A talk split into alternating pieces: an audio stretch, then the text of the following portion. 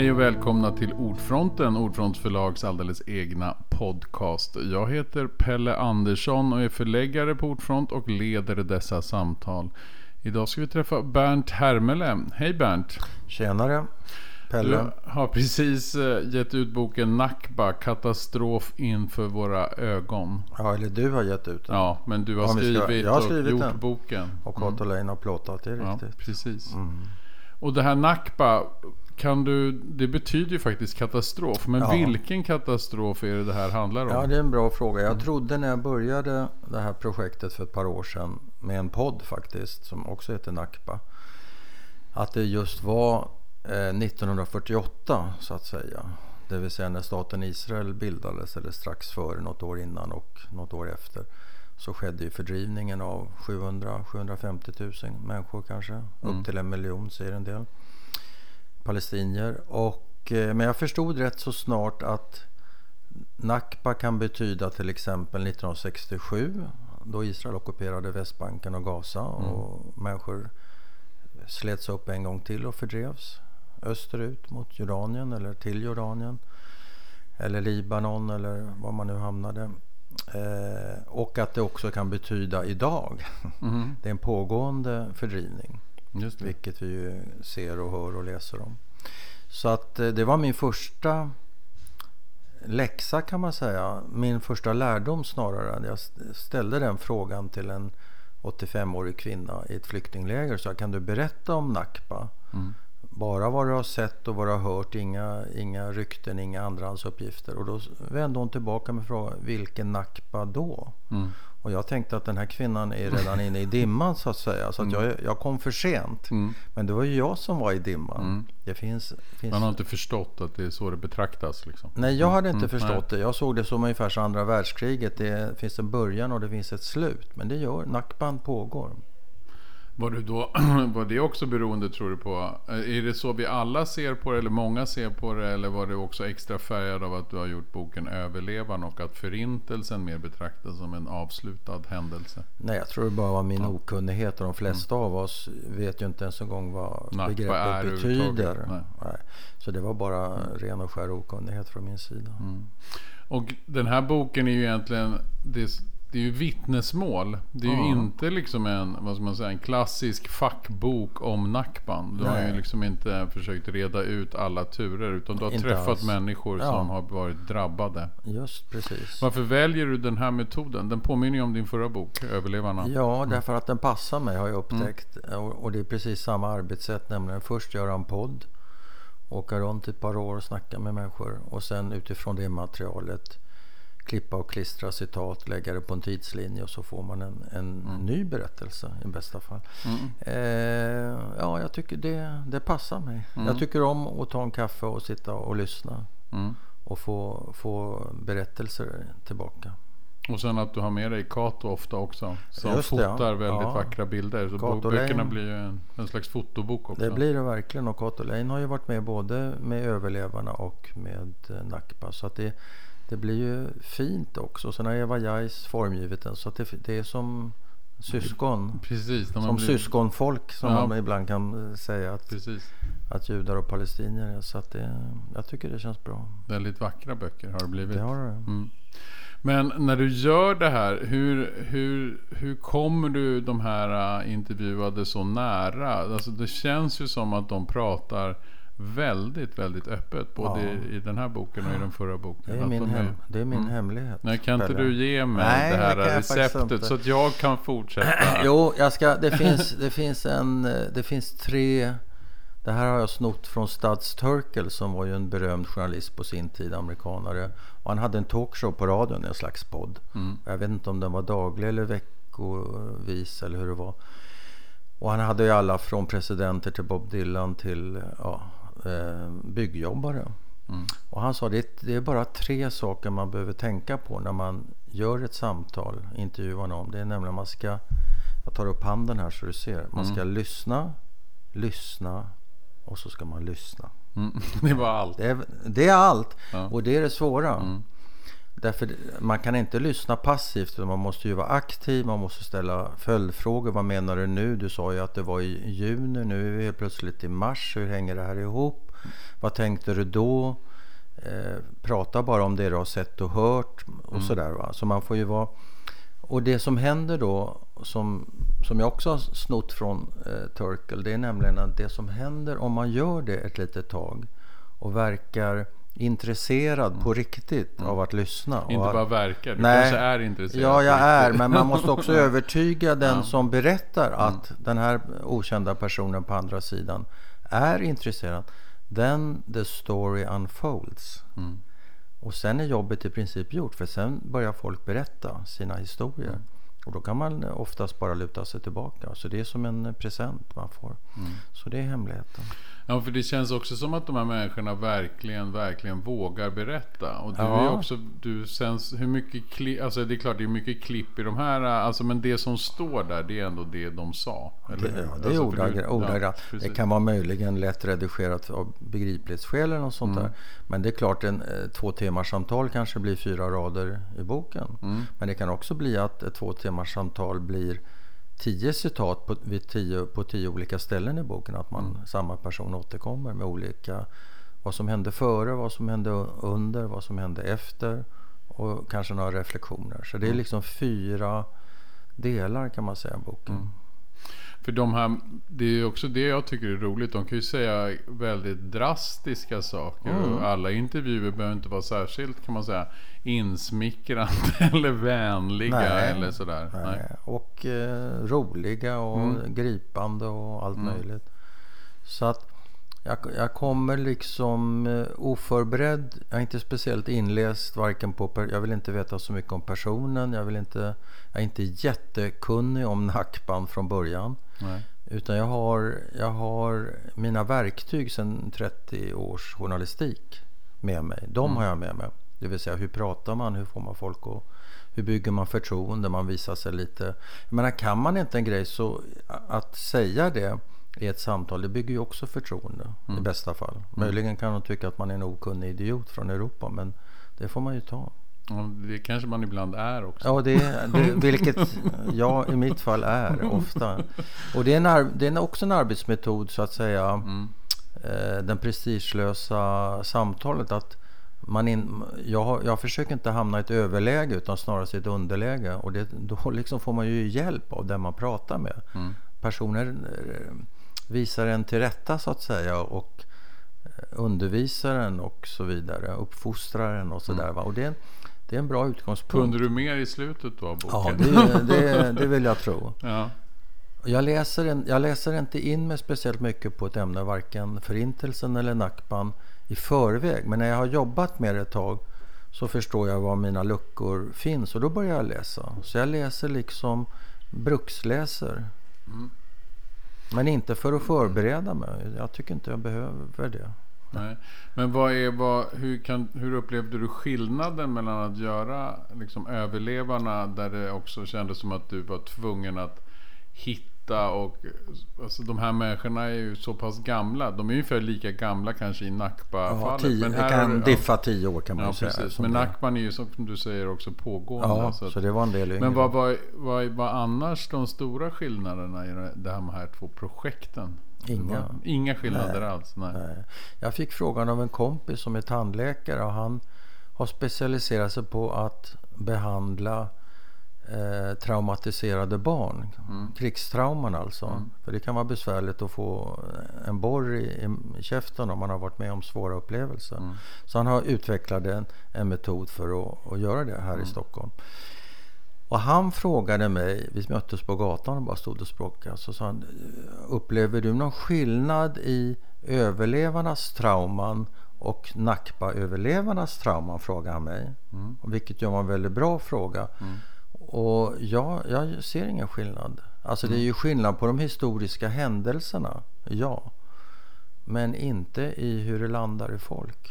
Man känner sig lika utsatt eller lika ja, tufft. Eller man tar sig igenom det. En del tar ju, kan ja. ju bearbeta sina trauman. Mm. Många av oss kan ju inte det eller har svårt att göra det. Mm. Och sitter fast i det och blir aktiverade av ett sånt här samtal.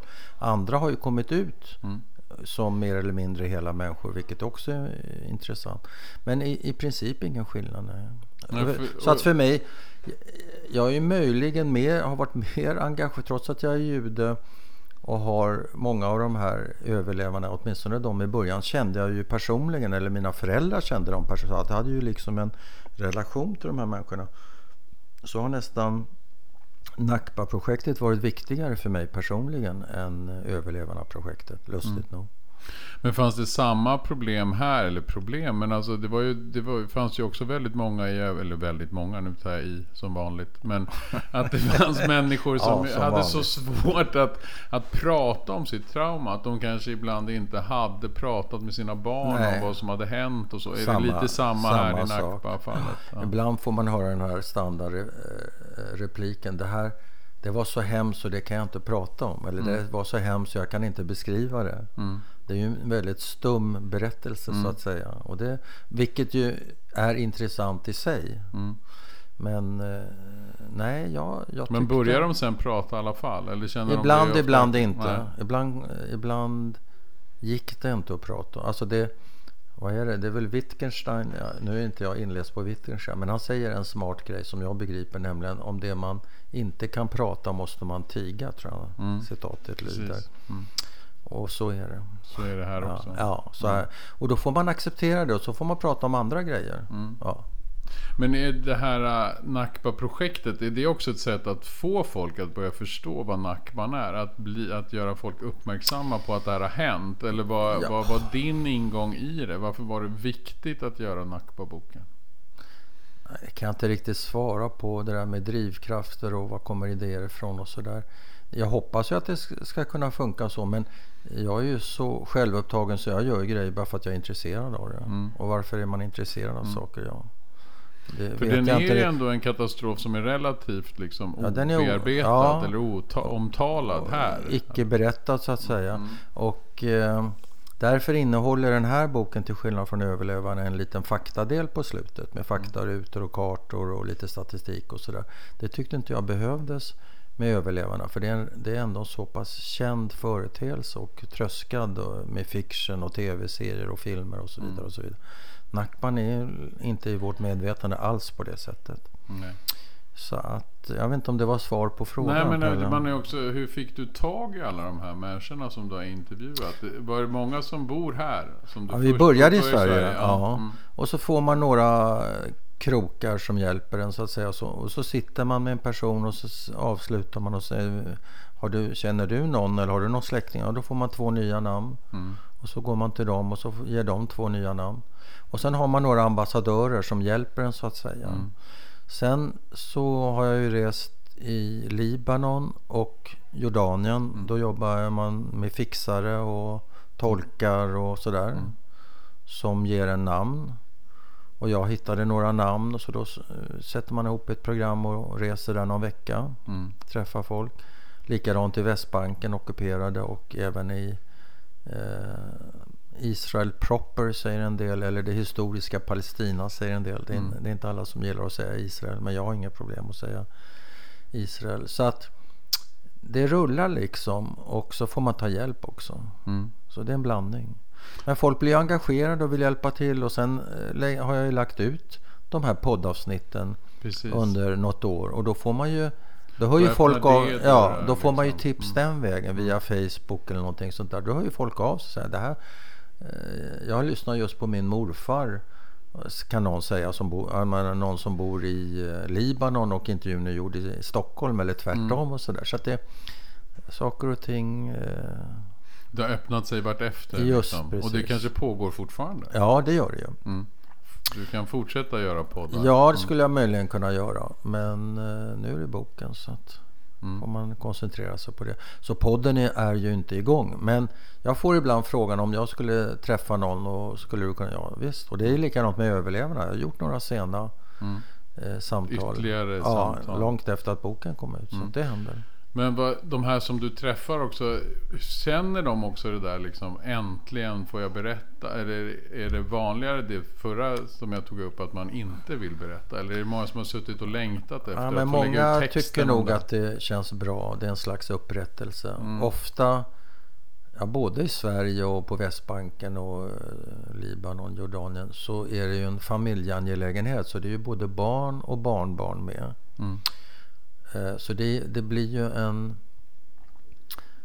en slags berättelse i ett rum med, mm. med massa människor närvarande. Och mm. ibland lägger sig, framförallt söner kan lägga sig i och säga men så där var det ju inte mamma. Och då får man förklara att det här är hennes berättelse. Mm. Och den kan vara rätt, den kan vara fel, men det är hennes berättelse. Så låt henne vara. Så det, ibland har man ju haft rätt så eh, vilda holmgångar med att mer eller mindre tvingas utvisa påstridiga söner och sådär. Därför att man, man vill ju att det ska bli rätt. Va? Mm. Så det, de förstår inte riktigt pro, ingångsvärdena i mm. det här projektet. Att det här är ingen historisk kartläggning. Nej. Det är ingen faktaruta. Utan det är en berättelse. Och berättelsen är baserad på minnen. Och minnet är ju en knepig följeslagare och nästa dag har man ett annat minne och då blir, mm. kan det bli en annan berättelse. Mm. Och låt dem ha sin berättelse. Mm. Och man minns olika saker vid olika tillfällen. Ja, det behöver inte vara falskt eller sant. Nej, utan och det dyker upp nya personer, ja, och, nya händelser. Ja, och hur jag frågar påverkar ju svaren och allt det där. Mm. Så att... Um, jag tror rätt så många, eller tror jag, rätt så många uttryckte att det kändes väldigt bra. Det fanns ett inslag av upprättelse att bli mm. lyssnad på. Och särskilt kanske om man kommer från Europa så är det inte oviktigt. Va? Nej. Och den här metoden, den känns ju också som att den är... Jag, jag är ju så fascinerad, jag blir ju så drabbad av det här. Det är också det att man upplever att man man går förbi just de där, det politiska eller hur ja. det faktiskt var. Man får liksom istället känna något. Eller mm. man får liksom prata direkt med människor. Den här direkta, deras minnen, de är ju svåra att liksom säga att det var fel. Eller så där var det inte. De Nej. har ju den här upplevelsen. Ja. Hur, hur liksom, har det varit Tycker du också själv att det är det här du vill uppnå? Att liksom komma nära, komma runt frågor. Alltså prata med människor om deras upplevelser direkt. Alltså var det viktigt? Ja, det mm. var mm. Eller liksom hur mycket? Jag vet inte, det är ju min metod. Va? Jag ja. tror ju Ja, men det här intresserar mig. Du skulle inte ha skrivit en fackbok om det här? Eller man nej, det skulle jag ju inte. Nej. Därför det, det roar mig. Det hade inte intresserat dig att reda ut alla nej, turer och nej. landsändar. Det är gjort och? Ja. Jag tänker så här. Det här är underrapporterat. Berättelserna är underrapporterade men faktaböckerna är överrapporterade. Det är ju väldigt mycket skrivet om den här så kallade konflikten. Jag ser mm. det ju mer som ett, ett, ett angrepp från sionister och sedermera Israel mot eh, civilbefolkning. Alltså. Mm. Det är en ockupation, det är en mm. fördrivning. Så det är ju, och det, det verkar ju inte världen bry sig så mycket om. Så min idé, kan man få en människa att bli påverkad av den här boken. Mm. En människa mm. som tänker att jaha, var det så här det var? Det här är ju inte okej. Okay. det ingår ju till exempel i FNs mänskliga rättigheter att, att man har ett boende som ett safe space. Man har rätt till sitt Precis. boende. Va? Precis. Alltså en grundläggande grej. Mitt hem är min borg. Exakt, mm. och det är liksom bestämt av FN. Att mitt hem är min borg. Mm. Men så, så är det ju inte när man lever i ockupation. Du kan ju få dörren uppsparkad mm. 24-7. Och du kan få ett barn bortfört med ögonbinden mitt i natten. Vilket ju sker hela tiden. Så att det är ett sätt att komma åt den berättelsen. Att det här är inte okej, okay, det mm. som sker.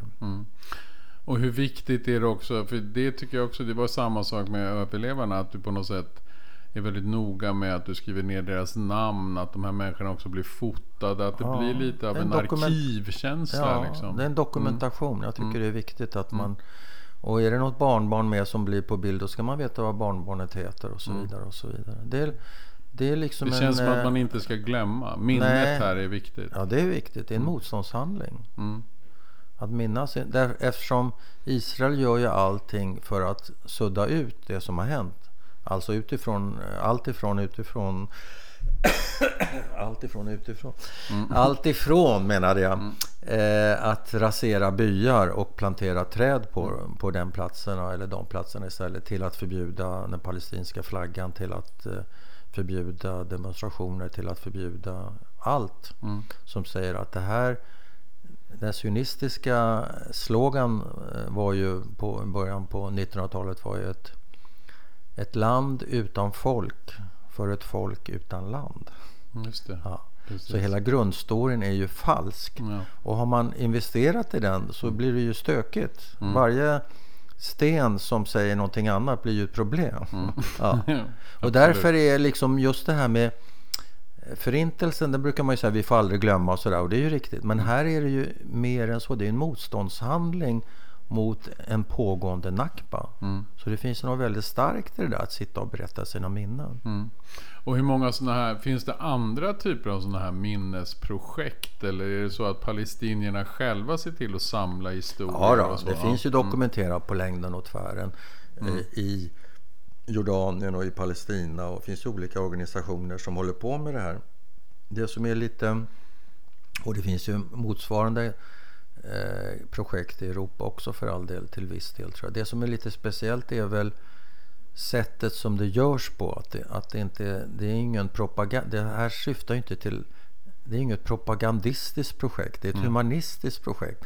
Och då, eftersom, eftersom livet är eh, rörigt. Livet är ingen broschyr, va? ingen Nej. affisch. Nej. Utan det är rörigt.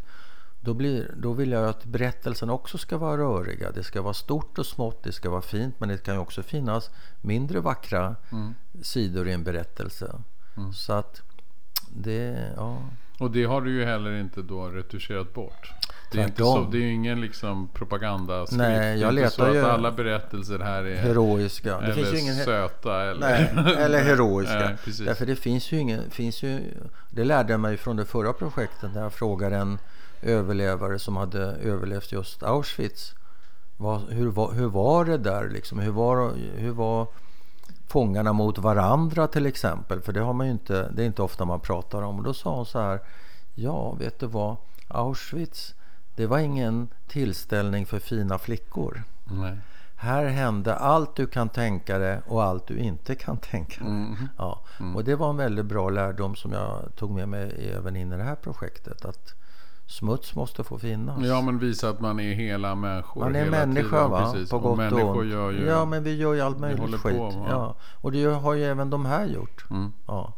Men när du har gjort i det här projektet, vad är vad som var, vad är mest spännande eller liksom var överraskade? Eller är det några speciella möten som var, ja, var de, Ja, men skakade om dig mer än men, andra? eh, Eller så? Det, det bästa höll jag på att säga. Det- En sånt där omskakande grej var ju kvinnan som gav mig en snabb historielektion om vad Nakban var för någonting. Mm. En annan spännande gubbe, han var alltså gammal PLO gerillasoldat och utbildad tror jag i Syrien. Och ha- hade en gruppbild där Arafat var med. Så han var en av Arafats grabbar. Mm. När det här drog, när liksom gerillaprojektet drog igång. Och han var ju en relativt tråkig person att intervjua för han var ju fast i sin hjälteberättelse. Mm. Och att vi kommer ju till slut besegra Israel. Jag sa, hur kan du tro att, du, att ni ska kunna besegra den fjärde starkaste militärmakten eller femte? Mm. Tror du verkligen? Ja, ja, det kommer så här. Så han var ju, Han var helt han var ju, fast han var ju trist va. Mm. Och då tänkte jag så här, nu måste jag lägga in en överväxel. Jag brukar oftast inte berätta eh, för personerna att jag är jude. För jag tycker inte det har med saken att göra. Nej. Men här tänkte jag, den här gubben dags. ska jag skaka om. så jag får, får upp en liten glipa i det här Mm. manliga pansaret som han höll fram. Mm. Så jag frågade honom på slutet eh, om han någonsin hade träffat en jude. Nej, det hade han inte. Och då pekade jag på mig själv. Nu har du det. Mm. Tittade jag lite uppfordrande. Han var helt ointresserad av det. Så han bara fortsatte. Han märkte inte ens att Nej, men det nej. brydde han sig inte om. Nej. Han brydde sig inte om det. För han var upptagen med sitt. Och det tyckte jag var det var intressant att få Mm. träffa en sån person också. Så alla möten har ett inslag av överraskning. Mm. Then the story unfolds. Det är det som... Så att allt och inget har Mm. överraskat mig.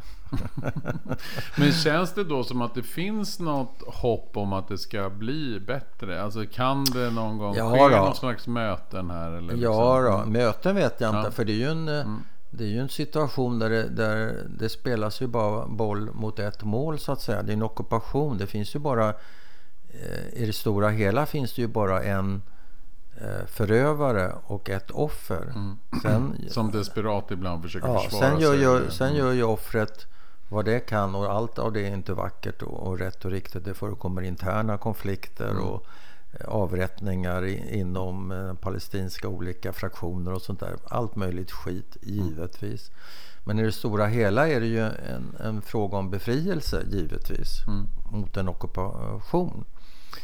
Och det är ju inte lätt att vara hoppfull i det läget. Nej. Och många berättar om otroliga umbäranden från fördrivning från en by eller från Haifa, en stadsdel eller någonting sånt där och så hamna i ett uselt flyktingläger någonstans i Jordanien och det var kallt och jävligt och vinter och snö och eh, tälten kollapsade. Men ingen Mm, ände på... Nej. Och så kunde hon så här, en kvinna mitt i det, så här, eller mot slutet, så ja men Finns det något hopp? Jag frågar som du. Mm, Ja men det är klart jag är hoppfull. Turkarna var här i 400 år innan de fick lämna oss. Ja. Så det är också ett Men beror på perspektiv. perspektiven, ja, om man- om man kan hålla Så ut. det finns Mm. ett motstånd och, och det här minnesprojektet då som jag har varit inblandad i är ju en del av det motståndet. Mm. Men när det... Ja, för det känns ju Inshallah, bara som att det de blir säger. mer och mer Ja, splittrat men alltså och all- mer och mer förflyttat och Jo. fördrivet fortfarande. Bosättningarna Ja, pågår. då, allt går åt fel håll i princip. Och, och eh, budskapet är ju, är ju tydligt. Vi Mm. vill inte ha er här. Varsågod och flytta österut på andra sidan Jordanfloden. Där finns Jordanien. Där kan ni bo. Eller Syrien eller Mm. eh, valfri arabiskt land. Så det är inte speciellt hoppfullt och uppmärksamheten i Europa gör inte heller mer eller eller världen avsa- i övrigt ja, avsaknaden av reaktioner på, på alla de här or- orimligheterna.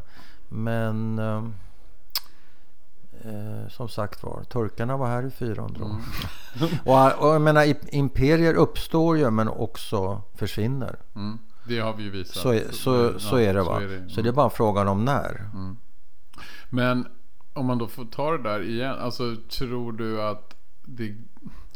Alltså alla de här äh, idéerna man har haft om olika lösningar på problemet. Eller Ja. tvåstatslösning. Ja, det känns ja. som att det inte finns någon, någon, Nej, någon annan stat. Eller det är liksom att Palestina inte är, Nej. existerar knappt Nej. överhuvudtaget. Nej, det finns ju ingen lösning på bordet. Nej. Och ingen bryr sig. Nej. Jag menar, vi bryr oss inte. Det är därför den heter inför, Mm. katastrof inför våra ögon. Det är ju en, mer eh, en uppfordran till oss. Mm. Alla vi an, som anser oss, alla anständiga länder i Europa som skiter i det Mm. Varför här. tror du att det blev så? Att det liksom helt enkelt alltså för det var ju ändå pågående. Ja. Det var ju, har varit en hård debatt och Ja mycket då, bråk ja. och mycket kritik av Men jag Israel. tror Israel har lyckats övertyga oss andra om att den här konflikten är olöslig.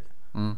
Ja, och olösliga konflikter ju- behöver man inte intressera sig Därför de där två håller ju bara på och bråkar. Ja. Varför kan de inte sätta sig ner och bli vänner? De snackar med varandra. Ja, snacka med varandra. Vad är det för fel på de här två? Nej, det är inte fel på de här två, utan det är en ockupation som måste upphöra. Mm.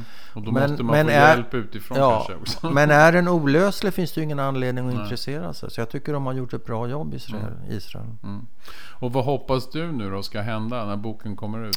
Nej, men jag sätter Mm. mina, alltid mina mål extremt högt, nämligen att den här boken ska påverka en enda person till Ja, att det säga... har ju redan klarat med mig. Så Ja, men du är part i målet. Men jag har faktiskt fått ett sånt brev. Jag skickade det till dig också, du såg det. Mm. Jo. En, en kille som jag inte känner. Mm. Jag vet ens- eh, jag tror inte jag vet var han bor ens en gång. En, en svensk palestinier, ung pojke.